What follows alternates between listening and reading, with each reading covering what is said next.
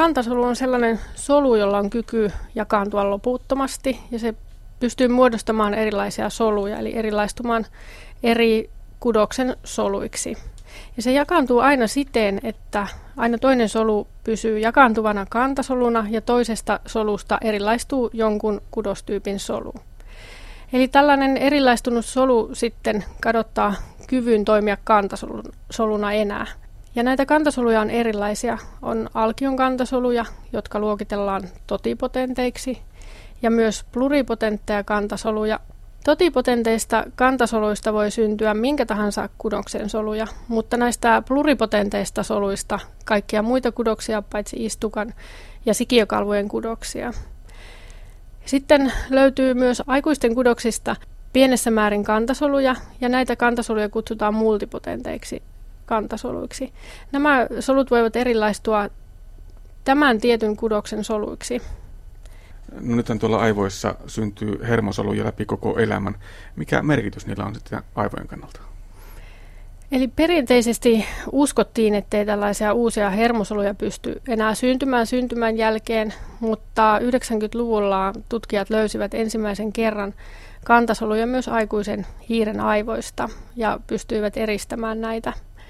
Tämän löydöksen jälkeen vahvistui sitten käsitys, että tällaisia uusia hermosoluja syntyy myös aikuisen aivoissa.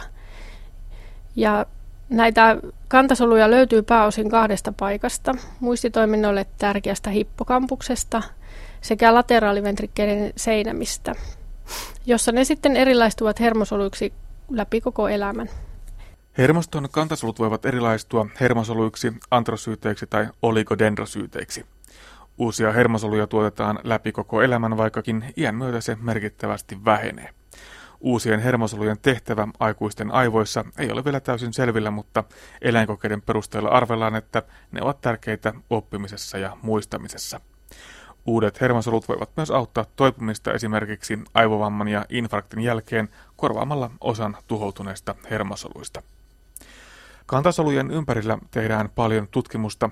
Miten hermoston kantasoluja voidaan käyttää apuna tutkimuksessa Virve Kärkkäinen? Eli hermoston kantasoluja voidaan eristää hiireltä tai ihmisen sikiön aivoista kuoleman jälkeen ja kasvattaa tällaisena neurosveereinä, eli nämä on tämmöisiä hermokantasolupallosina. Ja ne pysyvät laboratoriossa erilaistumattomina ja sitten kun halutaan erilaistaa näitä hermokantasolupallosia, niin niistä erilaistuu näitä hermosoluja. Ja näitä voidaan käyttää työkaluna sitten, kun halutaan tutkia her- kehittyvän hermosolun, kehittyvää hermosolua.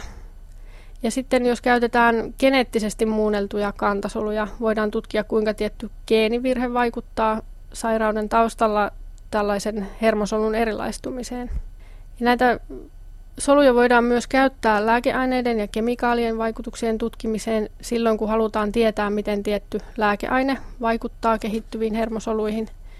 Ja tulevaisuudessa nämä hermoston kantasolut voivat myös tarjota mahdollisuuden hoitaa tällaisia vaikeita aivojen rappeumasairauksia, joissa hermosoluja on tuhoutunut. Eli puhutaan tällaisesta kantasoluterapiasta. Kantasoluterapiassa näitä laboratoriossa kasvatettuja kantasoluja voidaan siirtää suoraan potilaan päähän. Ja näiden siirrettyjen kantasolujen joko oletetaan korvaavan jo tuhoutuneita hermosoluja tai tukevan näitä kuolemassa olevien hermosolujen elinkykyä. Ja toinen terapian vaihtoehto voi olla myös opetella aktivoimaan näitä potilaan omia kantasoluja ja niiden uudistumiskykyä ja siten korvaamaan näitä tuhoutuneita hermosoluja, esimerkiksi aivoinfarktin jälkeen.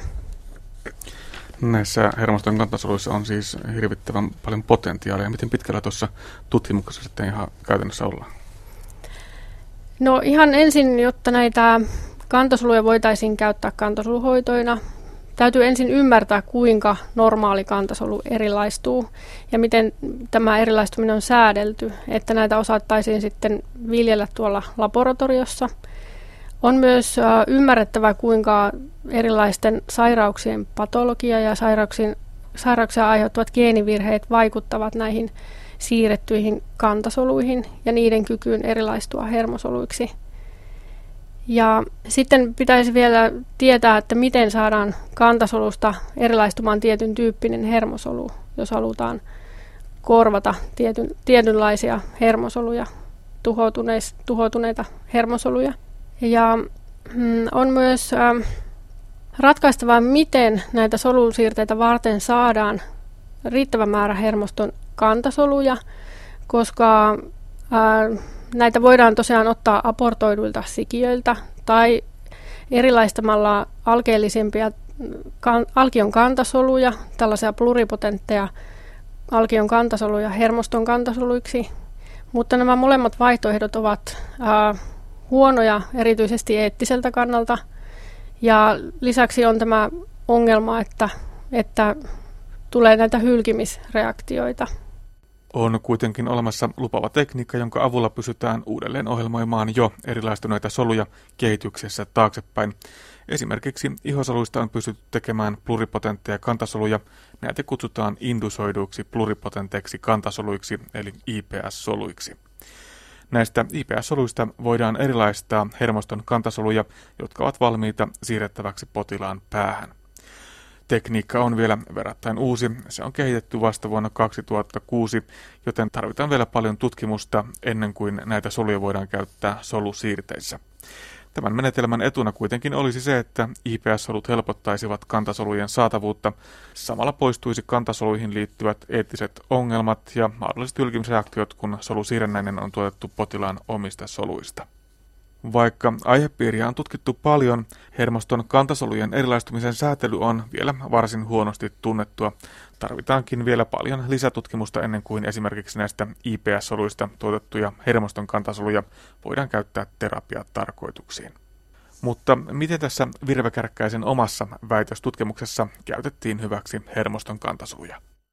Eli tämän väitöskirjatyön tarkoituksena oli tuottaa lisätietoa kuinka nämä hermoston kantasolut erilaistuu ja, ja valottaa siihen vaikuttavia tekijöitä.